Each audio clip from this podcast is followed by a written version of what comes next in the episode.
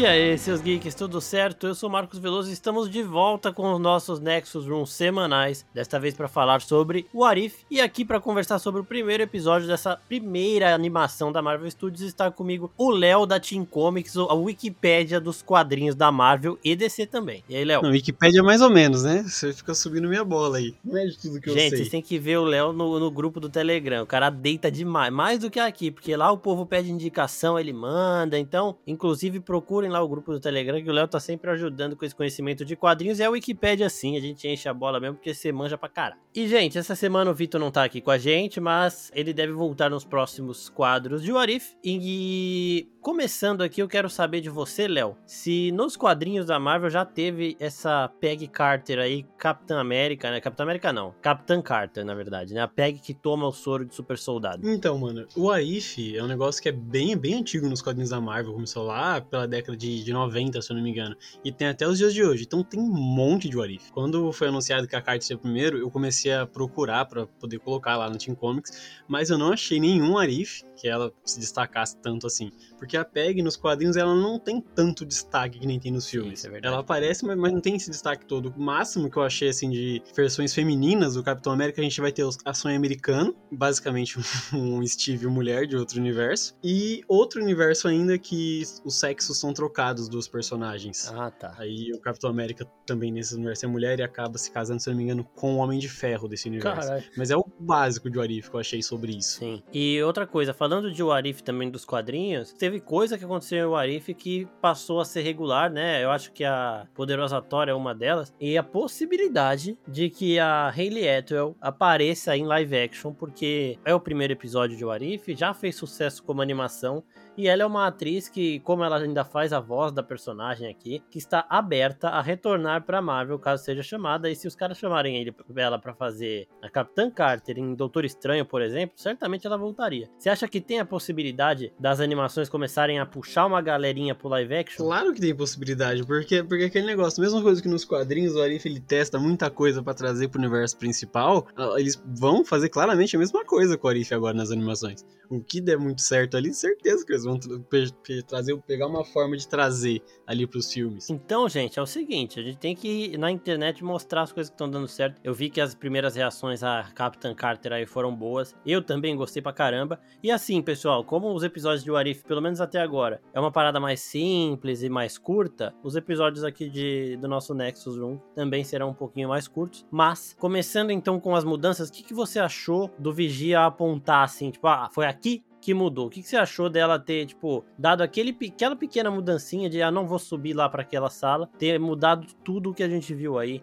mudado o destino de Steve Rogers, mudado o destino de Bucky Barnes, até do próprio Tony Stark no futuro, porque a primeira armadura do Mark já tá aí, né? O Mark 1 aí, teoricamente, foi feito pelo pai dele com a ajuda do Tesseract. O que, que você achou desse, desse efeito borboleta que eles mostram no começo? De efeito borboleta, teoria do caos é isso mesmo, o negocinho que você muda, muda tudo. Mas o lance que você falou do Vigia, dele apresentar as coisas, mano, eu- quando eu tava assistindo hoje de manhã, eu fiquei tipo, mano, cara, eu me senti lendo um quadrinho. Porque o Arif é exatamente desse jeito. Começa com o Vigia falando lá não sei o que, aí ele pega um, um ponto que aconteceu e falou, não, mas e se tivesse acontecido diferente? Aí ele convida, né, o leitor a buscar um universo em que aconteceu daquele jeito diferente. Aí a história começa desse ponto, que o Vigia começa a observar o negócio. O, Vigia sempre é o narrador do Arif nos quadrinhos. E ver ele narrando o Arif na animação, mano, é, é a mesma coisa que seria um quadrinho, tá ligado? É, é idêntico o negócio, a sensação é fantástica. E, mano, eu achei foda. Eu não vi dublado em português ainda, mas o, o Jeffrey Wright, né, que vai ser o comissário Gordon, inclusive, em The Batman. Puta que pariu. Ele, como vigia, tá sensacional. A voz do cara é uma voz imponente demais, tá ligado? E eu achei foda. Você viu dublado ou legendado? Eu ouvi legendado. Nossa, é muito foda. A voz do cara é inconfundível também. E agora, começando a falar do episódio, a gente já falei rapidinho aqui que a Peg não sobe. Lá no vídeo de primeiras impressões, até coloquei a cena. O Dr. Erskine lá fala pra ela subir, né? Pra esperar lá de cima, ela não sobe. E aí as coisas acontecem, o Steve acaba ficando impossibilitado de entrar é, para tomar o soro, até porque ele tinha tomado um tiro, tava fraco, ele provavelmente morreria, e ele não conseguia nem levantar, e ela entra, toma, e assim, se a gente vê a trajetória no universo cinematográfico da Marvel mesmo em live action, é, em questão de índole, em questão de princípios, a única pessoa, pelo menos principalmente né, naquela época, que poderia tomar esse soro no lugar do Steve, é a própria Peg, né? Porque ela é muito parecida com ele. A gente teve essa discussão na época de Falcão Estado Invernal, porque a Sharon Carter é uma Carter, mas não é a Peg Carter. A gente vê que ela já se corrompe e tudo mais. Peg só tem uma, do mesmo jeito que Steve só tem uma. A gente falou isso lá. E aqui é mais uma prova, né? De que ela é a única pessoa, a pessoa próxima ali ao Steve nesses sentidos também de personalidade, de índole. Então ela tomar o soro é uma solução bastante viável e eu gostei de, de ver isso acontecendo no final. Eu já sabia que ia acontecer, claro, mas eu gostei de ver como isso funcionou. E o que, que, você achou aí da Capitã Carter já falando dela em missão e tudo, já pode soltar aí tudo que você achou é da personalidade dela, da, das batalhas e tudo mais. Não, a, a, Carter como capitã é fantástica, mano. Não vejo a hora de tipo, ver isso nos quadrinhos. Tenho certeza que vai ser abordado nos quadrinhos essa parada. Mano, é fantástica, porque naquela época o machismo era muito pior do que era nos dias de hoje. Exato. Então, ela tava ali com tudo, né? Tinha treinamento militar, tinha tudo, e ainda o pessoal não deixava ela ir nas frentes de, de batalha. No caso do Steve, ele, ele era homem tudo, mas ele não tinha treinamento. Por isso que o pessoal ficava implicando com ele lá no filme do Capitão América Primeiro Vingador. Não deixava ele, teve que esconder por causa disso, porque ele não tinha treinamento. Mas a Peg era o soldado perfeito. Ela tinha treinamento, tinha tudo, e ainda assim não deixavam. Por quê? Porque era uma mulher. Eles se sentiam envergonhados de deixar uma mulher ir à frente da guerra. Aí vai ela e o Harold Stark pra impedir ali o Terceract, é da hora que eles conseguem pegar. O Steve não consegue pegar o Tesseract. Exatamente, isso eu achei foda. Você vê lá que no filme do primeiro Vingador ele tem que enfrentar a Hydra com aquelas armas super tecnológicas com o poder do Tesseract, mas a Peg ela consegue. É tipo, é, é mágico, você vê que ela pega com uma facilidade tão grande, ela vai sozinha e, e pega o negócio. É, então, é isso que eu tava pensando também falando, que assim, é, o Steve, depois que ele toma o soro, ninguém reclama mais. Ali eles têm o cara, um homem loiro, branco, forte, que eles queriam lá para idealizar esse símbolo de esperança e liberdade da guerra. Então, acabou as reclamações. A PEG, ela toma o soro. O cara lá que tava supervisionando já fica puto, porque aparentemente ele preferia que, tiver, que o projeto tivesse sido completamente descartado. Porque ou era o projeto ser completamente descartado ou clicar na PEG e ele fica muito puto porque aplicou nela e tudo mais. É justamente por isso, porque o machismo de lá era escroto. Tipo, hoje também já tem, tem um puta machismo ainda, só que naquela época era pior ainda. Então, ela ter tomado, o cara, os, todos os americanos lá é, consideram um fracasso, todos menos o Howard, né? Que se não fosse o Howard Stark lá, provavelmente a pessoa nem apertaria o botão. E quando ela chega também pra batalha, os alemães também dão uma zoada, falam, nossa, eu não sabia que os Estados Unidos estava tão desesperado assim, não sei o quê. Só que é isso que você falou, ela resolve, e ela resolve mais do que o próprio Steve no Capitão América. Eu vi gente reclamando que o Steve Rogers tem muita participação na história da Peg, Capitã, e a Peg não teria tanta participação na história do Steve, Capitão, mas, além de tudo, além de eu achar que ela tem uma participação, tudo bem, ela não tem uma participação tão grande quanto a dele aqui. Só que aqui, ela como capitã é melhor do que ele como capitão no começo. Justamente por isso que você falou, ela sempre foi a soldada perfeita. Ela sempre lidou com esse machismo e sempre teve um, uma alta patente no estado, no, no exército norte-americano. Então ela é mais confiante, ela é mais estratégica, ela é mais inteligente que o Steve, pelo menos nesse ela tá primeiro mais preparada momento. que, que ele tava no primeiro filme pra, Exato. pra resolver a parada. Exato, ela já, ela já está, já nasce pronta em todos os sentidos. O Steve ainda teve que aprender a se tornar um soldado. Ela não teve que aprender porque ela já sabia. E isso que você falou também é muito verdade. Ela já chega e já pega o Tesseract. Aquelas armas que o Caveira Vermelha consegue fazer, ele não vai conseguir fazer aqui. E por ela pegar o Tesseract, o Howard Stark tem uma tecnologia em mãos que ele não tinha no filme do Capitão América. E aí ele consegue fazer aquele traje que a gente pode até chamar de Mark I aqui, que eles têm, eles dão outro nome lá, que é esmagador de nazista, alguma coisa assim. E aí ele consegue já criar essa tecnologia na família Stark. Não vai ser o Tony que vai criar isso, já Não, foi o Howard. Se você for ver no universo tradicional mesmo, o Howard ele já tinha falado que ele tinha todos os meios de fazer várias tecnologias fantásticas, mas ele não tinha a fonte de energia para isso. Puta Eu acho que você fala lá no Nome Ferro 2 ou... Acho é, que é no 2 que, que, ele precisa criar um novo elemento porque É, porque morre. ele já é. tinha ali tudo para fazer, só faltava a forma de energizar tudo isso. Por isso ele nunca levou adiante. E, e, quando ele tem essa forma de energizar tudo, ele começa a se drogar fazendo tudo aquelas armamentos top. Exatamente. É, é um negócio, a parada que o Tony Stark tinha, sei lá, 30, 40 anos depois ali, mais, né? Bem mais. O Howard consegue quando a Peg pega o Tesseract. Então já é o primeiro passo. Uma coisa que vai mudar o UCM de certa forma, porque o Tony Stark ele vai ser mais o herdeiro do Howard do que esse próprio engenheiro que ele é no CM, né? Então, tipo, ele ainda vai ser o grande Tony Stark, o grande engenheiro e o mecânico foda. Só que o Howard Stark foi um pouquinho mais foda porque ele teve um pouquinho mais de equipamentos para trabalhar, graças a Peggy Carter, que fez na primeira missão dela, uma coisa que o Steve não conseguiu. E aí depois, a gente continua vendo ela muito confiante. Ela sempre teve essa confiança porque ela sempre soube onde ela estava, né, se metendo. Tipo, ela sempre soube que ela teria que lidar com esse machismo e ela sempre soube fazer isso da melhor forma possível. E aqui uma coisa que eu achei bem foda é na sala, quando eles estão planejando os próximos passos, que ela fala pro coronel lá: você é, tem que se dar por satisfeito por ainda estar aqui na sala, né? Porque o cara só fala merda, só faz merda, só que ainda tava É lá. a mesma coisa que ele jogava na cara dela o tempo todo. Exatamente. Ele fala, você só tá aqui na sala, não sei o quê. E, tipo, ela não se torna também outra coisa que tem da, da Capitã Carter, que não tem no Capitão América, ela, ela não se torna aquele fantochinho, né? Aquela pessoa que só serve pra tirar foto, pra dar autógrafo. Então, isso daí também é um outro ponto positivo. Ela nunca foi usada dessa forma, ela nunca se permitiu também ser usada dessa forma. O Steve até brinca com ela em relação a isso. E aí, antes da gente passar para os outros temas, vamos falar rapidinho do Steve. Uma coisa que eu gostei também dele ter essa participação toda é que eles mostram o que eles sempre falaram no universo Marvel, que o Steve é muito mais do que só o soro. Se eles falassem o tempo inteiro do CM, ah, o Steve é muito mais que só o soro, aí chega numa realidade que ele não toma o soro e ele volta pro Brooklyn e vira lá um menininho magrinho que fica tentando entrar no exército sempre, ele não seria, tipo, muito mais do que uma- só o soro, né? Ele seria muito o soro. Só que aqui não, aqui ele continua com essa importância muito grande, ele continua tomando frente na batalha, graças a Peg ter pego o Tesseract também, e ele continua sendo esse símbolo, eh, também um dos símbolos norte-americanos nesse meio da guerra, né? Até mais do que o que a Peg foi no próprio filme dele, porque ele se torna um dos militares mais conhecidos, e ela, a gente lembra quando acaba a guerra, pelo menos na série, né, que ela volta lá pra polícia e tudo mais. Então aí também a gente já vê a parada do machismo de novo. Mas o Steve se mostrando mais do que só o soro. É, ele é o cara mesmo que não tem medo de nada. Ele tá lá no trem, ele se joga pra explosão também, é, salva todo mundo de novo, o trem cai. E o que, que você achou do Steve Rogers, dessa participação dele, sem ser o super soldado? Mano, é, é fantástico. É isso que você falou, Steve, sem o soro, ele ainda é aquela pessoa fantástica que ele é, tá ligado? Ele ainda é a pessoa que se jogaria numa granada pra salvar o pessoal.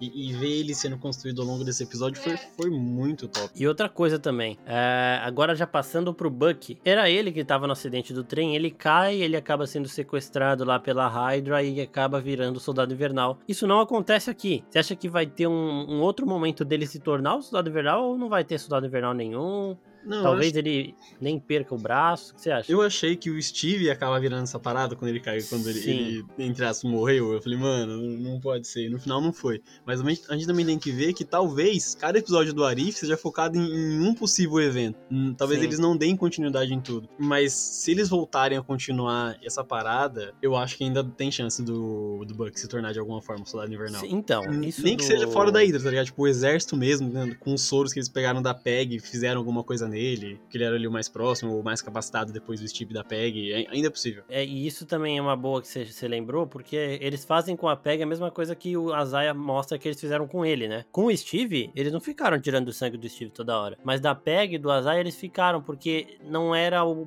padrão de soldado que eles queriam, tá ligado? Então, mais uma vez, é o racismo e o machismo escancarado de novo. Porque o Azaia ele fala: eles me fizeram super soldado, eu, eu dei certo no exame, lá nos testes, e aí eles me deixaram presos, me mandavam só em missão que ninguém ia me ver e ficavam tirando meu sangue o dia inteiro. E com a PEG é a mesma coisa, eles não querem ela como super soldado, então eles ficam tirando o sangue dela toda hora pra tentar replicar o soro. Ela até já reclama disso também. Então isso daí é outro ponto reforçando, que eles queriam um homem branco e tudo mais pra ser esse super soldado. Então, até na própria animação eles voltam a mostrar que foi basicamente o que aconteceu com o Azaia, só que o Azaia também nunca teve no exército a patente que a Capitã Carter, né, que a Peggy Carter tem é, até desde antes dela se tornar aí uma super soldada. E em relação a dar continuidade aos eventos, eu acho que de certa forma, ele, não sei se em todos os episódios, mas pelo menos em alguns, porque tem um trailer que a gente vê a, a Peggy encontrando o Doutor Estranho. E tem um outro que a gente vê que ela tá junto com os Vingadores, que tem o T'Challa Star-Lord, tem a Gamora, a herdeira do Thanos, tem até um outro Pantera Negra que eu acho que é o Killmonger, então eu acho que pelo menos essa Capitã Carter ela vai continuar. E eu acredito que seja essa mesmo, porque ficar indo em várias realidades que tem Capitã Carter, eu acho que aí vai confundir demais. Eu lembro que eu tinha visto algumas coisas que tipo, ah, então beleza, são é, mais de uma realidade alternativa que vão mostrar, mas pensando nisso, porque tipo, tem uma realidade alternativa que tem um zumbi do Capitão América do Steve Rogers, né? E que tem o Buck também como o braço de, de soldado invernal. Então, assim, eu não sei se vão ser todos os episódios de uma realidade só,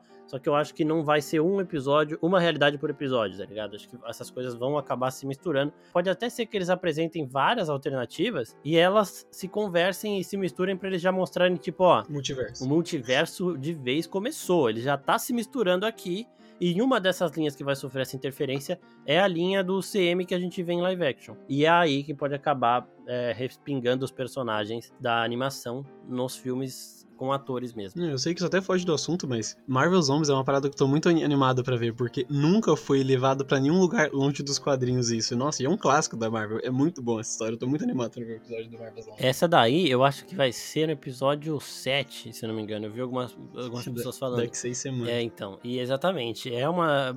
Desde sempre, do primeiro trailer, primeira imagem que teve indicando Marvel Zombies, aí a galera brisa demais de felicidade. Porque a única pequena referência que teve foi Homem-Aranha 2, né? Quando o Tony Stark, numa visão ali do mistério, é, ele, ele acaba ressurgindo ali como zumbi, mas nada demais. Tipo, uma pinceladinha, tipo, ó, a gente sabe que existe Marvel Zombies, toma aqui. E aí, agora em Warif, finalmente vai ter. E agora, já, como eu disse para vocês, o episódio seria mais curtinho. É, o que, que você achou daquele monstrão do final ali? Aquilo ali não, não é o, o Shumagorá, não, né? É só uma criatura de, do, É a Hive. do certeza, espaço é aí que aparece ali através do Tesseract. O, o Hive, eu não sei se é masculino ou feminino que eu chamo o negócio, mas certeza que é, mano. Não tem como dizer que não é. Total. E, mano, o que, que, que você achou do desfecho do, do Caveira Vermelha? Porque ele conjura o bichão através do Tesseract, é esmagado e morre. Acabou ali, né? Talvez ele não tenha morrido, mas talvez sim. Porque, tipo assim, a Hive, pelo menos nos quadrinhos, né? É como se fosse um Quintaro. Os Quintaro é aquela raça dos simbiontes do Venom. Tá. São vários vírus e bactérias super desenvolvidas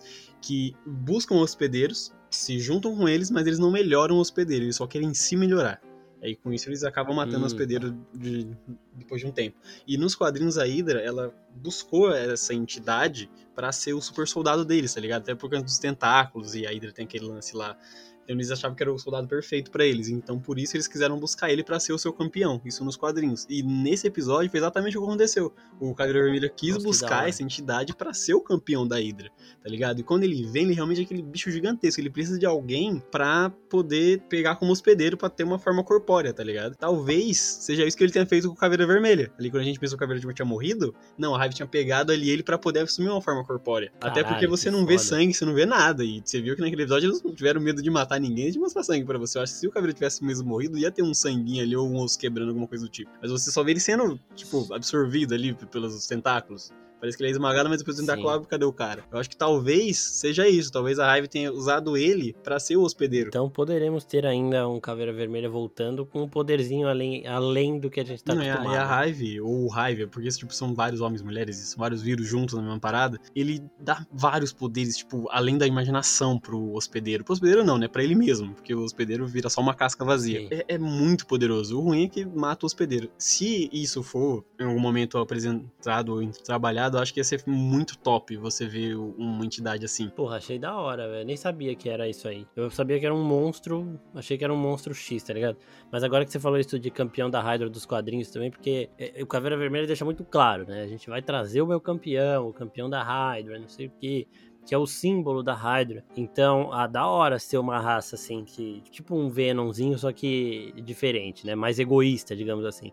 E uma parada que nunca muda é que quando a Peg vai jogar essa criatura pra dentro do Tesseract de volta, ela e o Steve têm exatamente o mesmo diálogo, né? Inclusive- uma dança. É, inclusive o Steve, quando ele tá caindo com o barco, ele fala: Eu vou ter que remarcar a dança. Ele que puxa o assunto. E aqui também é ele que puxa o assunto, porque ele é o mais inseguro dos dois, né? Tipo, é, então aqui ele fala: Você ainda me deve uma dança. Ela, tá bom, sexta que vem. E no filme ele fala: Ó, eu vou ficar te devendo uma dança. Ela, tudo bem, no sábado que vem a gente vai. Então, tem coisas, mesmo em realidades alternativas, onde os caminhos se dividem completamente, vão para um lugar totalmente diferente. Tem coisas que nunca mudam e a relação dos dois também. Então, eu achei bem da hora deles mostrarem que, além do Steve continuar sendo um cara muito foda e um exemplo e tudo mais, ele também é o cara que vai fazer a Peg se apaixonar, independente dos músculos dele e tudo mais, sabe? Então, isso eu achei bem foda. Ela gosta do, do coração ali, né? Do espírito do, dos bagulho que ele representa, não do, do, do que tá no exterior. Exatamente. E aí, pra finalizar, ela acaba jogando essa criatura pra dentro do Tesseract e aí ela volta, como a gente vê em Vingadores eles falando, uma porta abre dos dois lados. E o outro lado que a porta abre é em 2012, aparentemente, na base da Shield, no mesmo lugar onde o Loki voltou, onde o Loki entrou é, em Vingadores. O que eu não entendi muito bem é, ela foi para algum lugar onde o tempo passa muito mais rápido, é, ela entrou na joia do, do espaço e aí teve também alguma mudança de tempo, ou ela ficou 10 anos lutando contra o bicho numa, num, planeta onde ela não envelhece, sei lá. O que, que, você acha que aconteceu aí? Porque, teoricamente, aquilo é uma joia do espaço, não tem a ver com o tempo. Para ela sair em 1900 e não sei o que, pra voltar em 2012, tá ligado? A joia do espaço, pelo menos nos quadrinhos, você ainda consegue viajar um tempo com ela. O ruim é que não é um negócio muito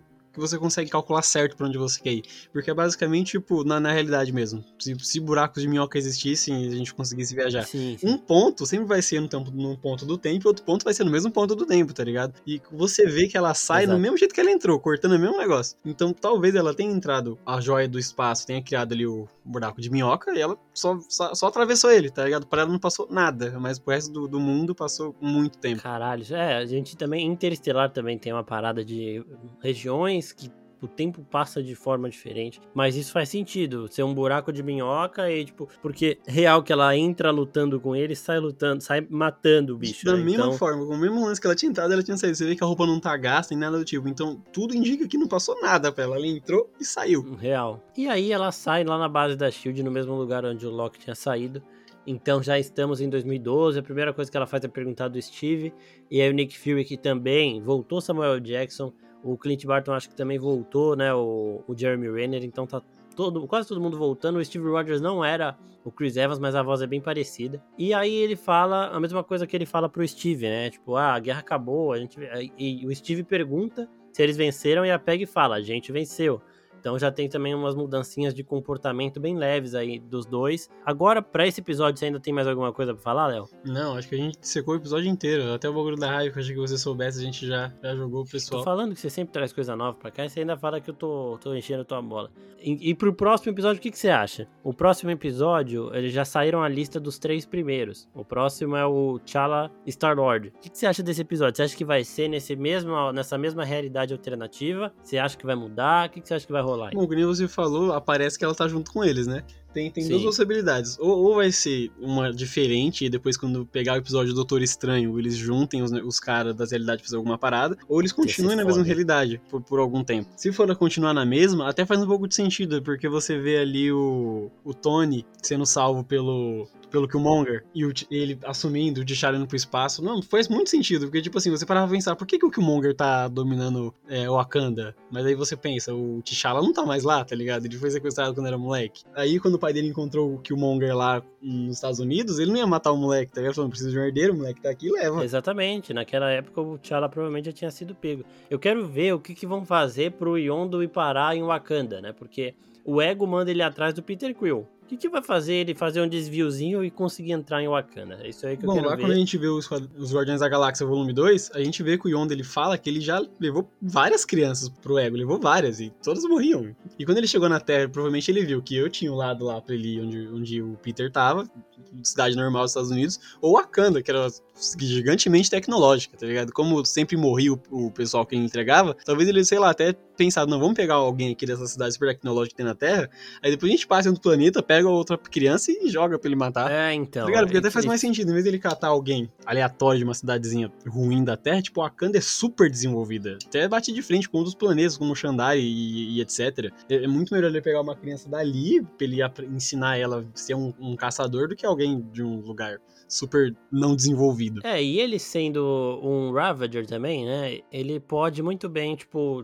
tomar conhecimento de que tem Vibranium em Wakanda e entrar lá pra, pra roubar, porque deve ser um metal extremamente valioso também em outros lugares da galáxia por conta da resistência e tudo não, é mais. É muito difícil de você achar Vibranium pelo universo do Marvel. São muitos é, então. planetas então. que tem. E os lugares que tem é muito, muito protegido. O Wakanda é o foco, então ele poderia ir lá para roubar e, e, acaba vendo o T'Challa e o T'Challa com essa, com essa gana dele de explorador fica encantado e pede pra ir junto, pode acontecer isso também. E exatamente, você falou uma parada aí que eu não tinha pensado que eu gostei demais, de tipo, eles começarem mostrando várias realidades alternativas e aí no momento do episódio do Doutor Estranho essas realidades todas se juntam. Aí, isso daí poderia até ser um, ó, o UCM também se juntou aqui, viu? Nesse momento, o live action tá junto com essas outras realidades aqui, e isso vai culminar no Doutor Estranho, no Homem-Aranha e tudo mais.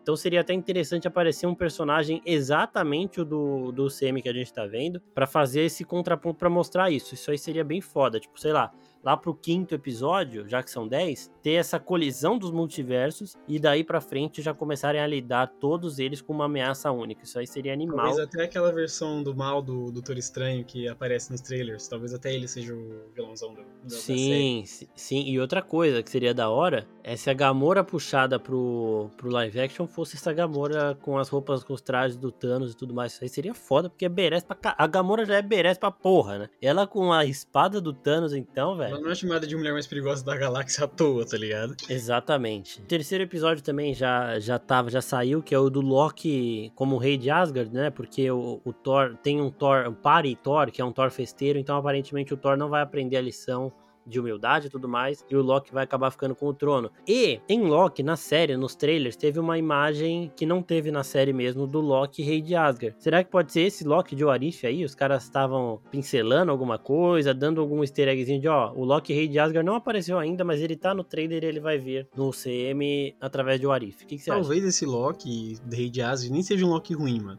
Porque tudo que ele queria era um trono. E com o, o, Thor todo daquele jeito festeiro, caramba, talvez o Odin tenha ali sentado e falando, mano, você é adotado, mas toma, o trono é seu.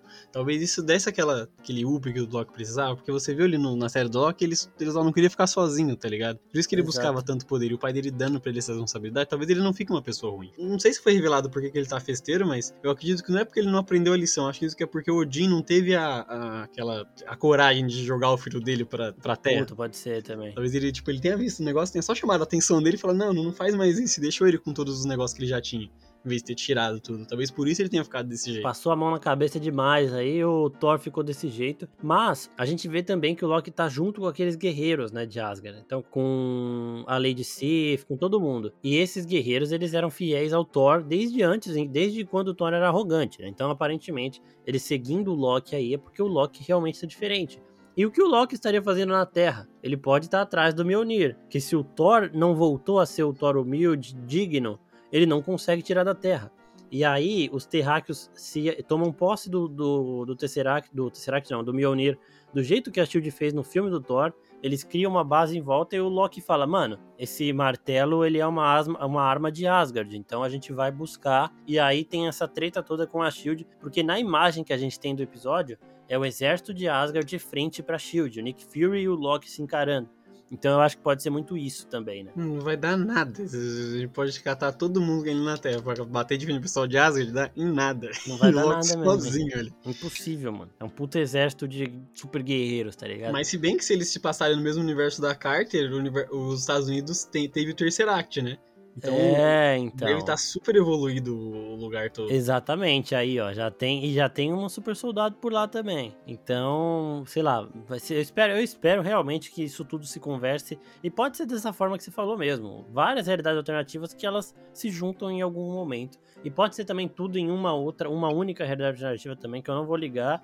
É, já tô amando isso de ter o T'Challa como Star-Lord que a gente vai ver no próximo episódio. Então, demos especuladas aqui nos dois próximos episódios, que são os que a gente sabe que vai rolar. Aí, a partir do quarto já é meio segredo, já é meio assim nebuloso. O sétimo talvez seja o de Marvel Zombies. Esse também tá um pouquinho nebuloso, porque tem um Capitão América por lá, Steve Rogers.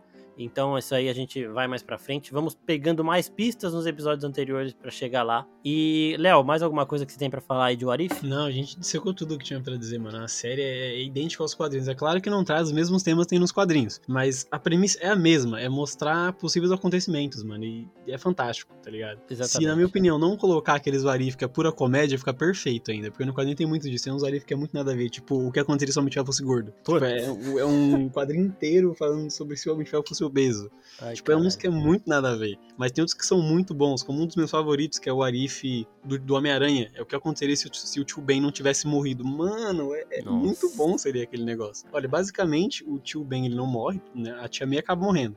Mas não por causa do Peter ou nada do tipo. E quando o tio Ben ele descobre dos poderes do Peter, ele incentiva ele a ser um herói, a ajudar as pessoas com aquele negócio, né? Grandes poderes e responsabilidades. Sim. E a vida do Peter com o tio Ben vivo, mano, é 300% melhor, tá ligado? Você fica até sentido que ele morreu no universo principal. É Caralho. muito melhor a vida dele. Quando o J. Jameson começa aqueles negócios de ah, o homem é uma ameaça, o tio Ben e outras pessoas da, de Nova York começam a se juntar pra ir contra isso, tá ligado? A vida do Homem-Aranha é, tipo, demais nesse universo. É fantástico. Tipo, tem uns ali que realmente você pega, nossa, é muito bom. Sensacional, velho. E, gente, mandem perguntas para os próximos episódios do Arif aqui no Instagram, no YouTube, qualquer lugar que a gente responde por aqui também. Comentem aí se vocês estão gostando. Mais uma vez, Léo, Team Comics aí, muito obrigado por estar participando aqui com a gente e semana que vem espero tê-lo de volta. Não, é só marcar que eu volto. Sempre, sempre aí com, você e com o Victor, pelo que ele não pôde aparecer hoje. Exatamente. Vídeo semana que vem tá de de Star volta. Wars no meio. É, pra meter um Star Oh, é melhor do que Rebels, por exemplo. Ele falar das animações de Star Wars também. Mas procurem a oficina também nas outras redes sociais. A gente, além do Instagram e do Twitter que a gente sempre teve, e YouTube também, a gente agora tá com Twitch. É, live toda quinta-feira lá com o JP e com o Pim. A gente tá também no Telegram com o Léo, sempre dando os pitacos dele de HQ lá. Eu também, o Pim, tá todo mundo lá. Então entrem no nosso grupo do Telegram pra ter um contato mais próximo com a gente. E também procurem a gente na Twitch e sigam em todas as redes sociais, porque é muito conteúdo pra todo mundo. É isso, pessoal. Muito obrigado. Valeu, Léo. Até a próxima. Tchau, tchau. Valeu!